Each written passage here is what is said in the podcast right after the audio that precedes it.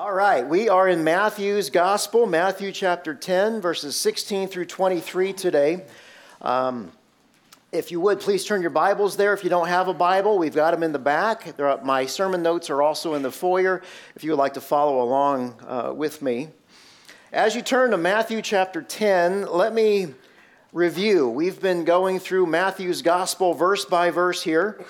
And uh, really, over the past few weeks, we've we've watched Jesus commission and ordain his disciples. He's turned them into apostles. And uh, last Sunday, Jesus gave these men the first set of instructions for a short term mission trip here. He told them where to go and where not to go. He told them what to take and what not to take. He told them what to preach. And he even uh, he, he gave them his supernatural powers, his miraculous powers, to prove, once again, that his message, this gospel message, is absolutely true. Uh, Jesus also told them the consequences of those who uh, choose not to believe in the gospel message. Well, today Jesus continues his instructions. So at the same time, he's giving the apostles these instructions, he's preparing them emotionally, spiritually, and, and also physically for how people are going to respond to this message. Today, we're going to be studying the reality of a gospel centered message.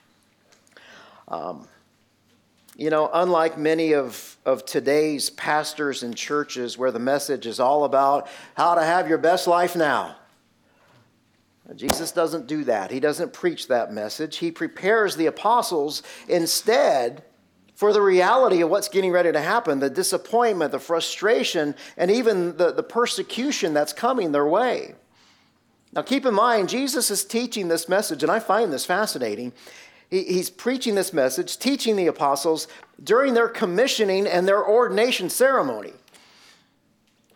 I mean, at my ordination, there was a time of question and answer. So you know the, these these elders and the pastors they want to make they want to make sure that that I knew things theologically, but more but mostly it was more of a celebration. It was a celebration of what God was doing in my life to teach and preach. But if one of those men would have got up and preached this message to me during my ordination, I'd be like, whoa, I better think twice about what God's getting me into here. That's the severity of this message. Now, these, uh, these instructions are both descriptive of what took place with the apostles, and others are prescriptive for us to replicate today uh, for the Great Commission. Now, it is important for us to notice the difference here because if we get these things backwards, we're going to end up all wonky. We're going to end up in some kind of cult trying to handle snakes, right? We don't want to do that. Um, that is not a good thing to do. Um, lastly, we're going to see Jesus provide reasons why the persecution is coming and really why there's so much hatred uh, for us today as Christians. So, and I think, you know, this message, especially in our time and our culture, it really is timely because as you guys know, you see the news, you see what's going on, it's getting stranger by the minute, isn't it? So, this is a very, very timely message. So, let's see what the Lord has for us. If you would, please stand now for the reading and the honoring of God's word.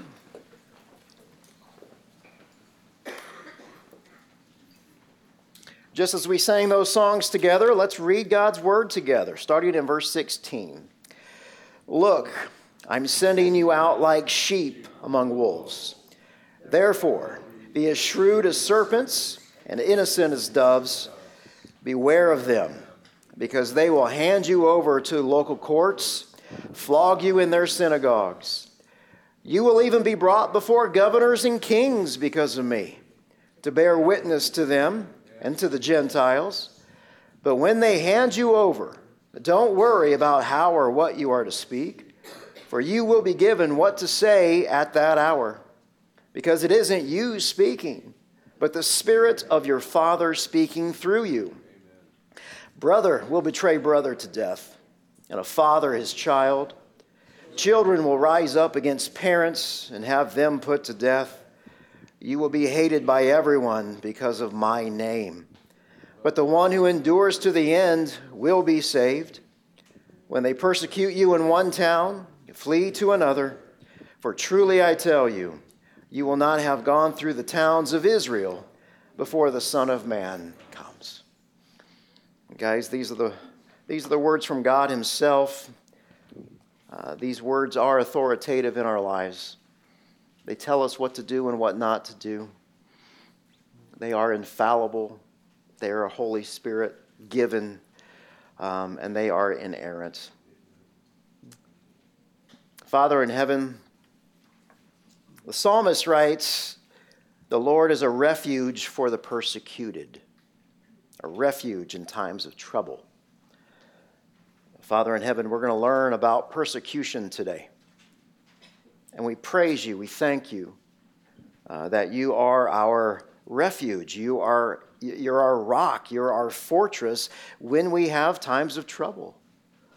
So, Lord, show us what it looks like, how to handle um, persecution, how to handle the, the laughing, the scoffing when we share Jesus day by day. What, is that, what does this passage mean for us today?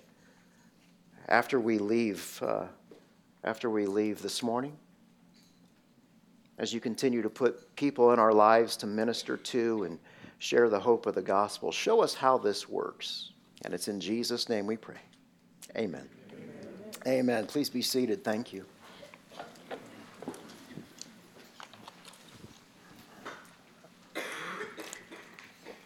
All right, let's take a deeper look here at verse 16. Jesus says, Look, I'm sending you out like sheep among wolves. Therefore, be as shrewd as serpents and as innocent as doves. Now, your translation there, instead of look, it may say, Behold. Um, the idea here is to pay attention to what I'm saying. Jesus says, Look, boys, this is really, really, really important. Pay attention. And he goes on to say, Look, I'm sending you out. So, once again, notice who is doing the sending. We saw this last week. Jesus is the one doing the sending, He's the one that's in charge. It's, this is His message, and this is His plan. So, in other words, the 12 apostles are not to do their own thing, right? That they're not making this stuff as they go. They're not doing what is right in their own eyes. They are following the Master's plan. And from last week, we learned that Jesus has a plan. The apostles, they are carrying this plan out. Really, these are divine orders. Just as we, as the church today, we have divine orders as well. It's called the Great Commission. Jesus continues, he says, Look, I'm sending you out like sheep among wolves. Now, time out. That doesn't sound right sheep among wolves. I mean, shouldn't it be the other way around, Jesus? Shouldn't it be wolves among the sheep? I mean, wouldn't Jesus' sermon just motivate the apostles just a little bit more if they were wolves? Is this a typo? Did Jesus misspeak? Did he make a mistake? No. See, here's the, the, the irony, right? The sheep are the most dependent, helpless, and stupid of all domesticated animals.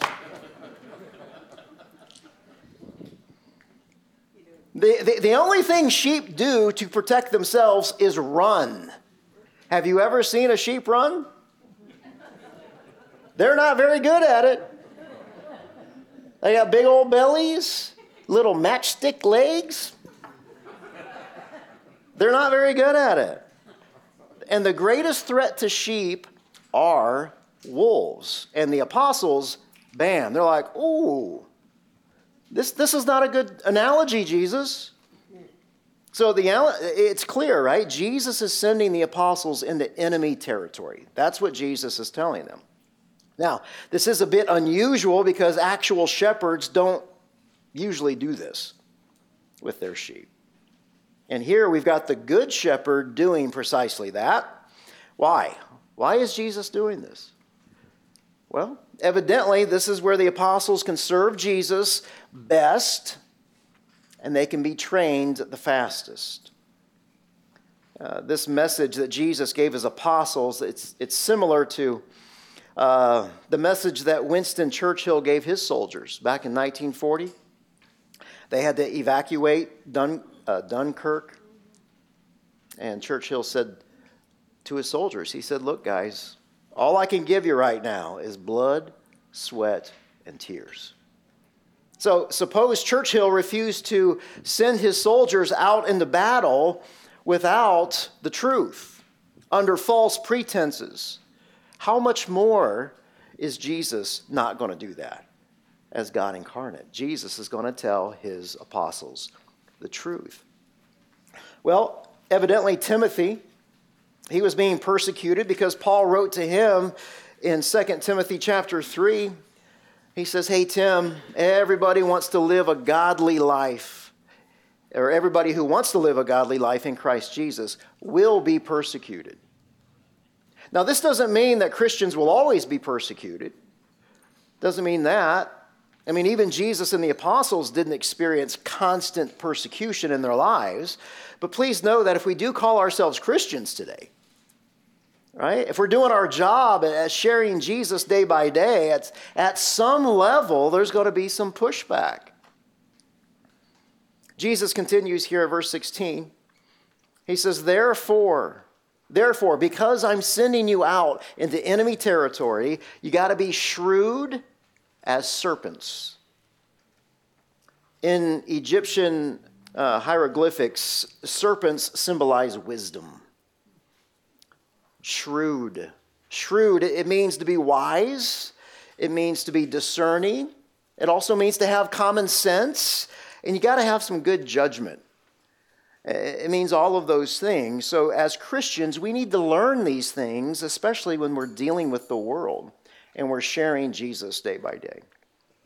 The basic idea here is to say the right thing at the right time at the right place.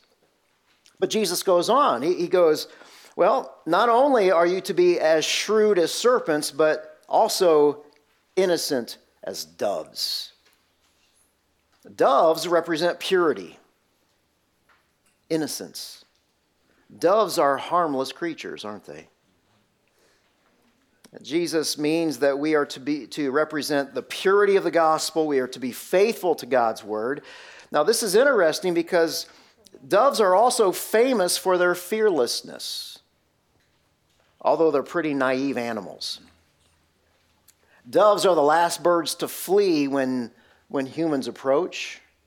So, in other words, the lesson so far from Jesus is that Christians are, are not to compromise the gospel, but we're, we're supposed to share it with grace and truth. So, we are to remain active, we're to engage our family and our friends, coworkers.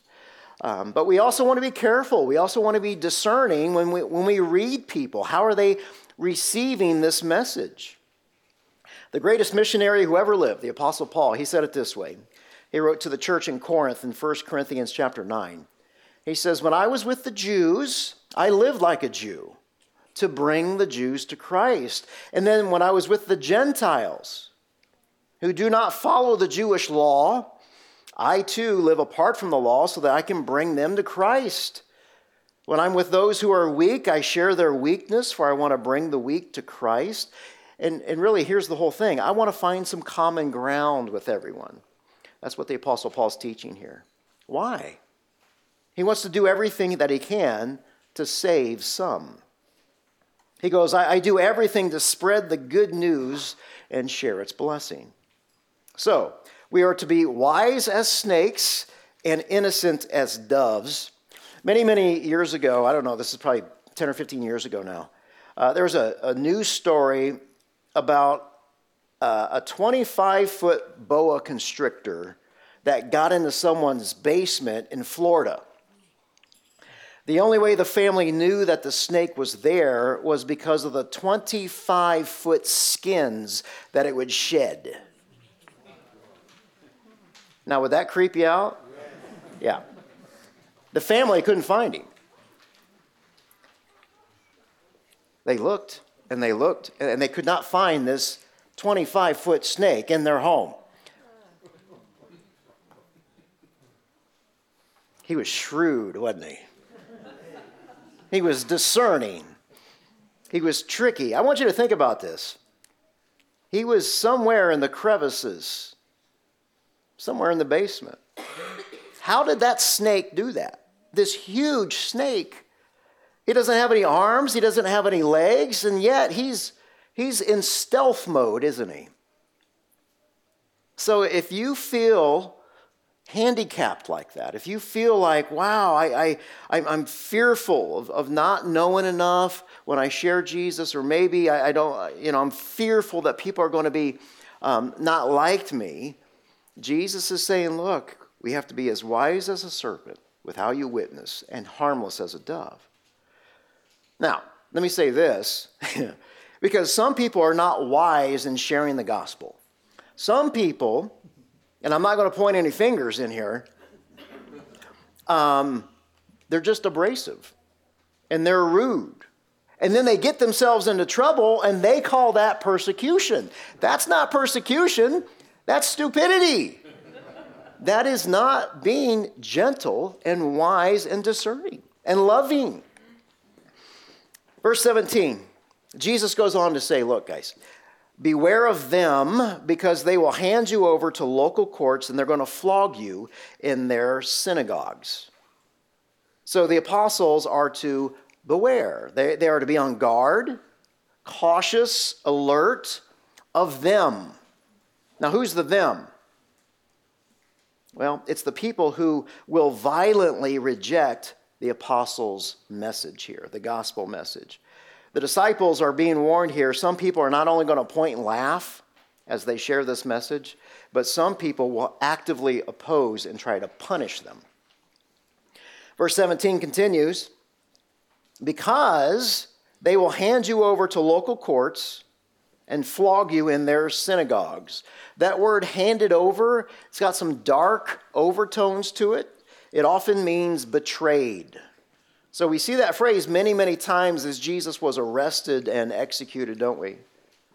It all began when Judas Iscariot handed Jesus over. He betrayed him to the Jewish authorities. They're also going to flog you in their synagogues. Flogging. Uh, your translation may say scourging here. This was a, a form of punishment in the first century. It was a beating, it was a striking um, basically someone with a whip, like a leather belt. Uh, sometimes they would use a, a wooden paddle. If you've seen the movie The Passion of the Christ, there was an extended scene of Jesus being flogged. Now, there is a difference there. What you saw in that movie um, was Roman flogging, and what Jesus is talking about here is Jewish flogging. Romans, what they did is they created their whips that had glass in it, had nails in it, had sharp stones that would basically rip the skin away from the body. Jewish flogging only had the leather whip. Um, the, the Jews also set a limit to how many times someone could be struck. The Romans did not. Many, many times a Roman flogging, that person would die. So Jesus say, is saying, look, you're going to be flogged in the synagogues. Uh, verse 17 continues here. The, the synagogue is, is similar to today's local church. However, it's also a place where court was held. Um, discipline was carried out for those who broke the law in the local synagogue. And here's what it looked like. Basically, if you were tried and you were convicted of a crime, um, one judge would call out the sentence, another would announce the punishment, one more judge would, uh, one or more people, I guess, would, would do the actual flogging or striking. Um, and an- another group of people would count the lashes. Sometimes scripture was sung while someone was being beaten. Um, psalms were, excuse me, scripture was read and psalms were sung. Um, so, in other words, yeah, they would actually beat people in front of the entire congregation for breaking the law. Wow. We fast forward a few years and we know this happened because the Apostle Paul tells us. Uh, 2 Corinthians 11, he says, I have worked harder, I have been put in prison more often, And here we go been whipped times without number, faced death again and again. He goes on to say, Five times, five different times, the Jewish leaders gave me 39 lashes, and three times I was beaten with rods. So the Apostle Paul, even though he wasn't there at this moment, he fulfills Jesus' prophecy in all of that. And guys, he did it to the glory of God. If you know uh, how what Paul did in the New Testament, he did it to the glory of God. Verse 18 You will even be brought before governors and kings because of me. So Jesus becomes much more specific here in whom some of these wolves are that he's talking about in verse 18. So the first set of wolves, we just met them. They were the religious leaders, they were the, the pastors, the priests, and the ministers of the day. That's the first set of wolves. The second set is the government. Now, if the apostles weren't scared up to this point, they definitely are now. Because the apostles, they're simple men, right? They're, they're manual laborers before they met Jesus. They are not politicians. They don't have the stamina, they don't have the skill to, to speak before a king. Think of uh, all the kings and the governors and all the VIPs in Scripture. We got Pontius Pilate, Felix and Festus in the book of Acts. We've got King Herod uh, Agrippa, 1 and 2, and even uh, King Herod Antipas. So notice here that nearly everything that Jesus prophesies about the apostles actually happens to him first. Jesus was taken before the Jewish council, the Sanhedrin. He was beaten, he was flogged. He was then taken before the Roman governor of Judea, Pontius Pilate.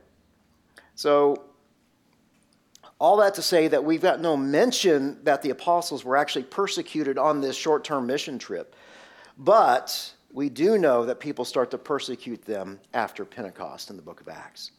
And this brings us to key point number one what happens to Jesus happens to his followers. What happens to Jesus happens to his followers. Verse 18 continues. He says, You will even be brought before governors and kings. Why? Because of me. Jesus, he's explaining why the government is, is so vicious. It doesn't have anything to do with them. Jesus says, All of this is going to happen to you because of me. A great example of this is, is Paul's uh, conversion. Before the Apostle Paul was Paul, he was named Saul, and he was a fire breathing, Christian hating Pharisee. The story picks up here in Acts 9. Let me show you this. So, Saul was uttering threats with every breath. He was eager to kill the Lord's followers.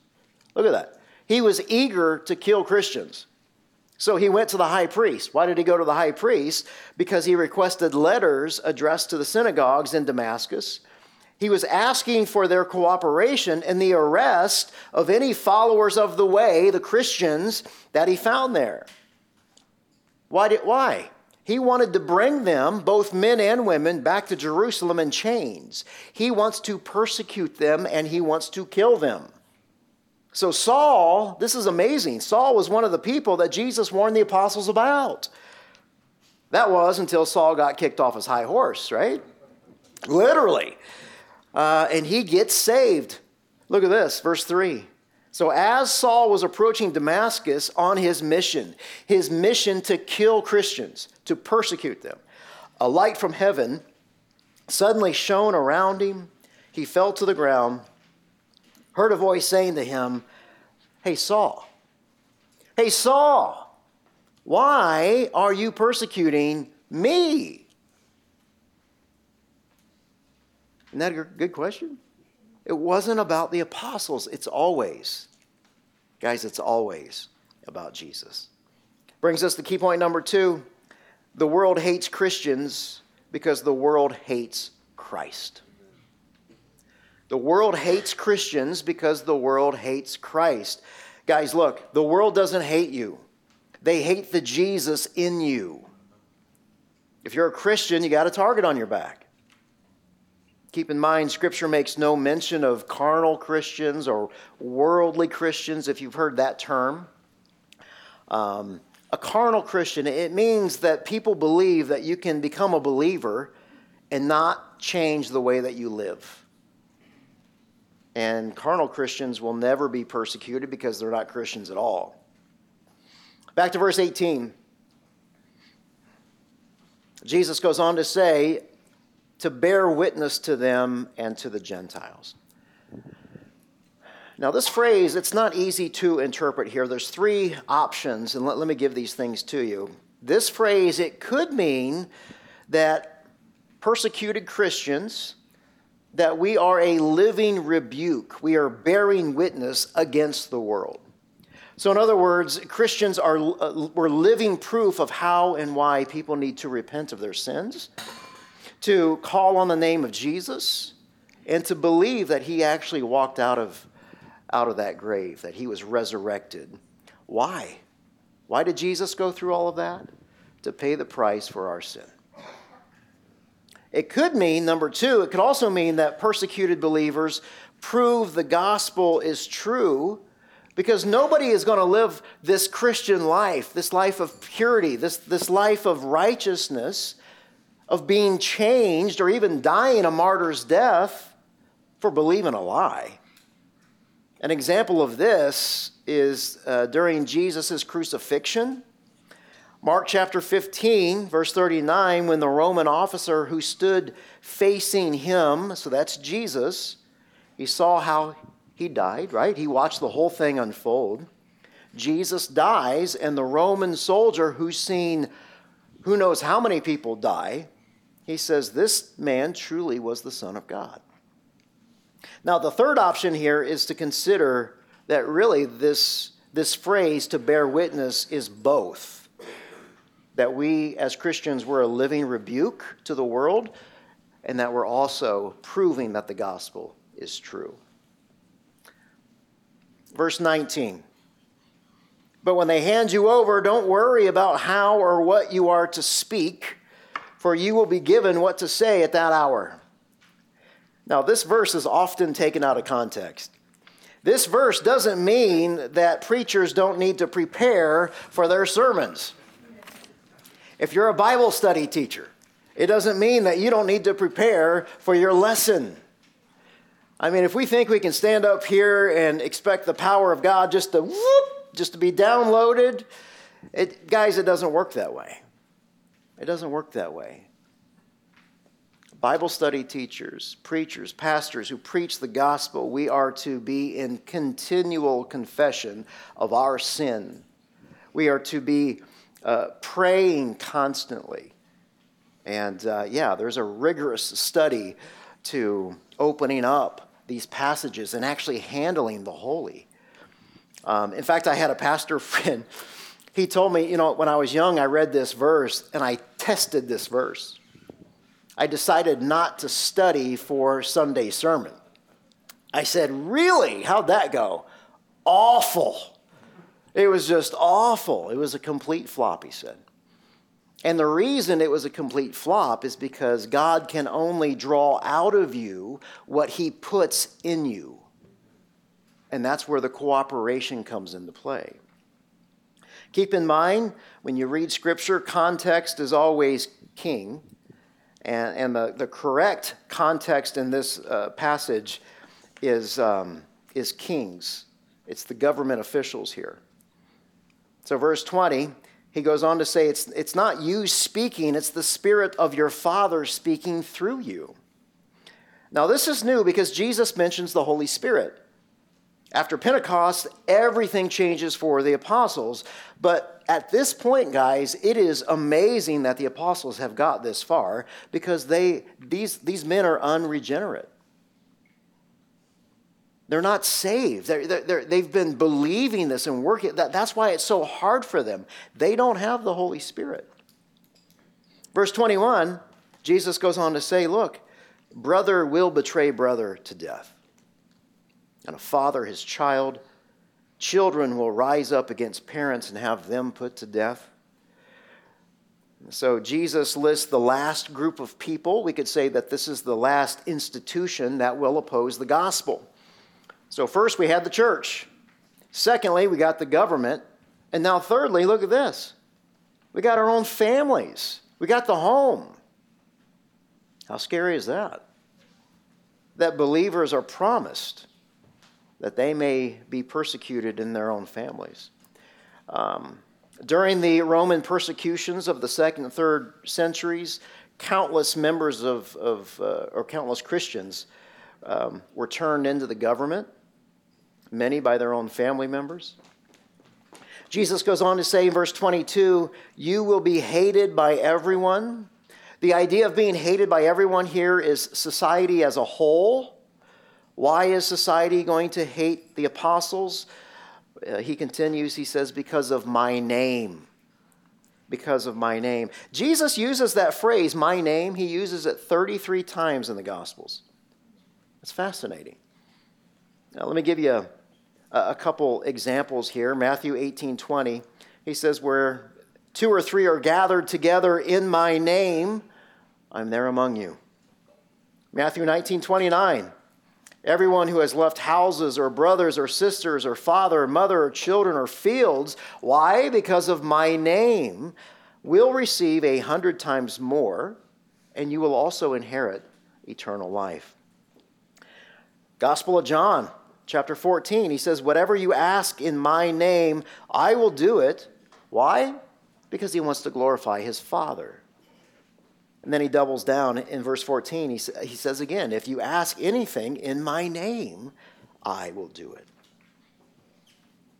Well, why do you think that nearly every TV show or movie that's PG 13 and up, why are they always taking the Lord's name in vain? Have you ever wondered why? Scripture tells us because Jesus, the name of Jesus Christ has power. And the only name people take in vain is the only name that can actually save. So if people don't want salvation, they actually curse the one who offers it. Verse 22 But the one who endures to the end will be saved. This idea of enduring persecution, that certainly is a sign of, of salvation. I mean, think about it. What, what does persecution do to a church? it eliminates the people that are there for all the donuts and the coffee. That's what persecution does. It gets rid of the fakes and the frauds. Please know that endurance doesn't produce, nor does it protect your salvation. Why? Because salvation is given by God's grace. Salvation, this, this you being saved, from your sin because of the person and the work of Jesus Christ. But what endurance does do, however, is it, it proves that you truly are saved and God is, is changing you. We call this the perseverance of the saints. Jesus said it this way in John 8 31. He said, You are truly my disciples if you remain faithful to my teachings. So circle that in your Bible. Um, it's a conditional statement. If. If you do these things, we have a choice. Jesus never makes us do anything we don't want to do. But he says, You are truly my disciples. You're proving to be a disciple if you remain faithful regardless of what comes your way.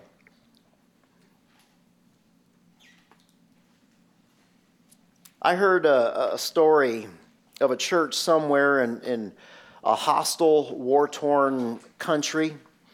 They were having uh, a worship service, and in walks a dozen men with guns and masks. They disrupt the worship service, and they say, All right, we are going to kill everybody who claims to be a Christian. If you are not a Christian, you can leave right now. So half the church left. After they left, uh, the men take off their mask, they lay down their guns, and they say, Now, brothers and sisters in Christ, let's worship the Lord Jesus Christ. Isn't that cool?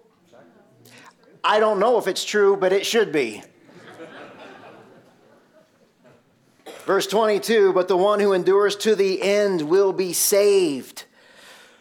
Now, saved, please know this, guys. Saved doesn't mean your safety. It doesn't mean that, that God's going to preserve your earthly life here because we know people are being martyred all the time. And it's happening in our day, right? Uh, several weeks ago, we learned how the 11 out of the 12 apostles were, were murdered for their faith. So, what saved means here is delivered. You will be delivered. Delivered from what? Delivered from your sins. You'll be delivered from your sins. Now, keep in mind, deliverance may come in death. That's the message to the apostles.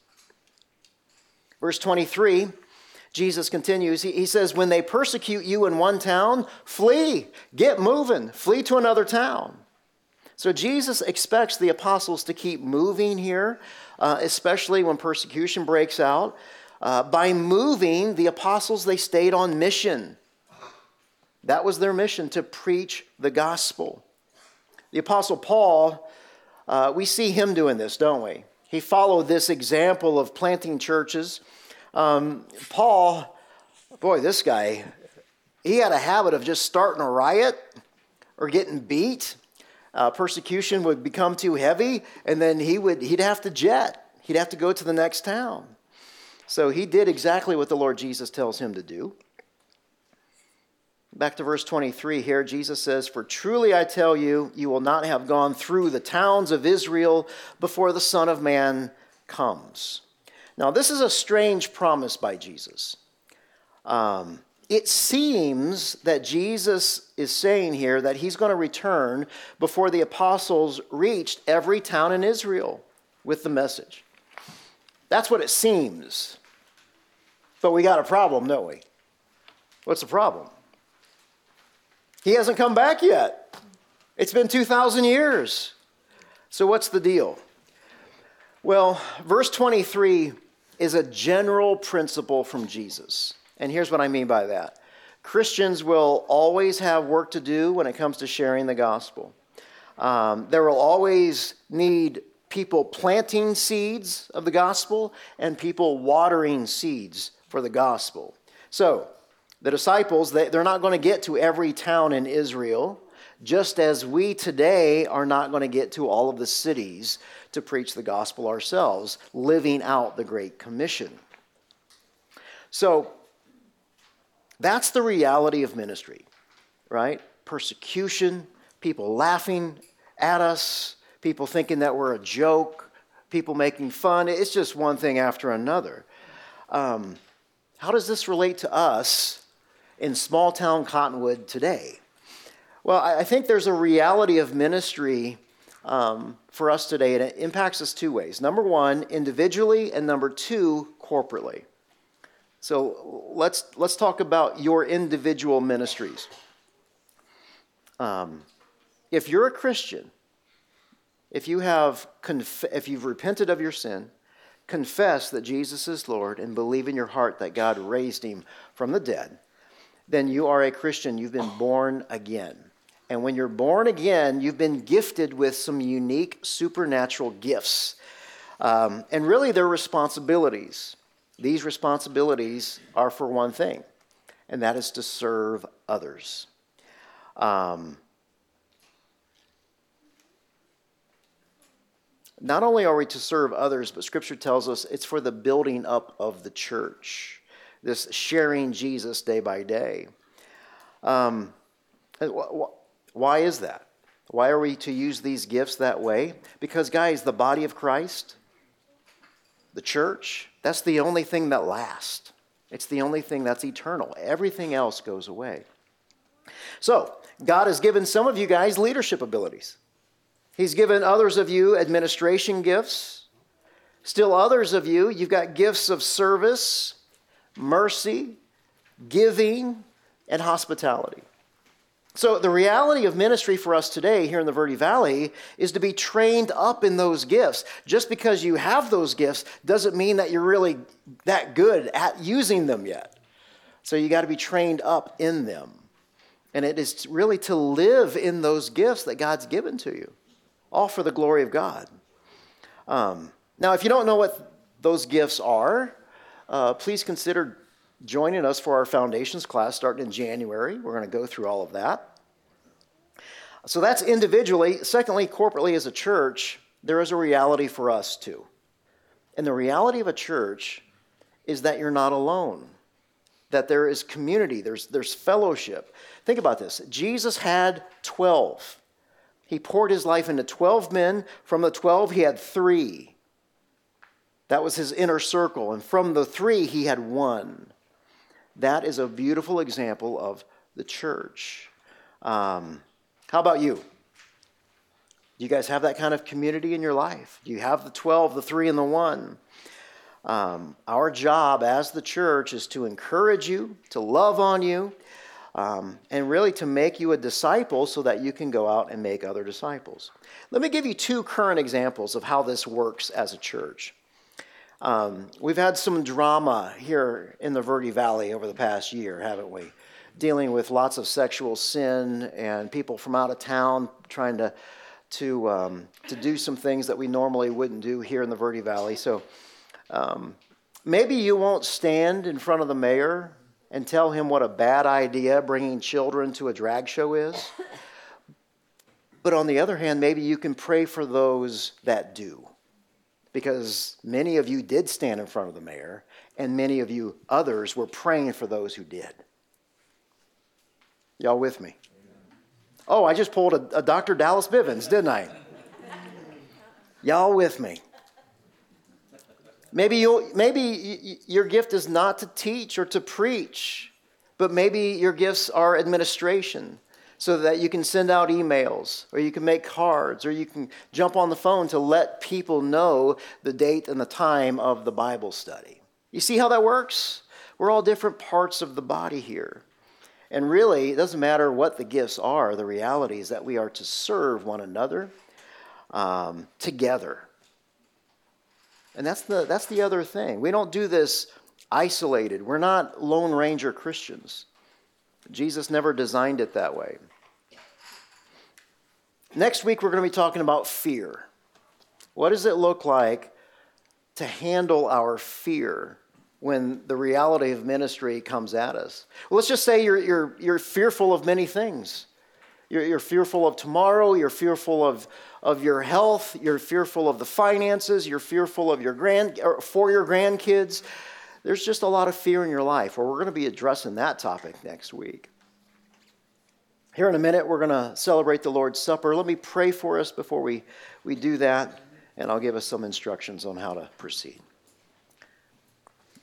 Father in heaven, uh, thank you for teaching us the reality of ministry. Thank you for not holding anything back and letting us know the, the truth and letting us know the truth with your grace. Lord, I pray that we are a gracious people, that when we share Jesus day by day, we do it exactly the way that you would do it. So, Lord, I pray for those opportunities this week for people who are struggling spiritually, physically, and emotionally, and they don't know where the answers are. Well, Lord, put them in our path so we can, we can share the answer with them. And it's in Christ's name I pray. Amen. Amen.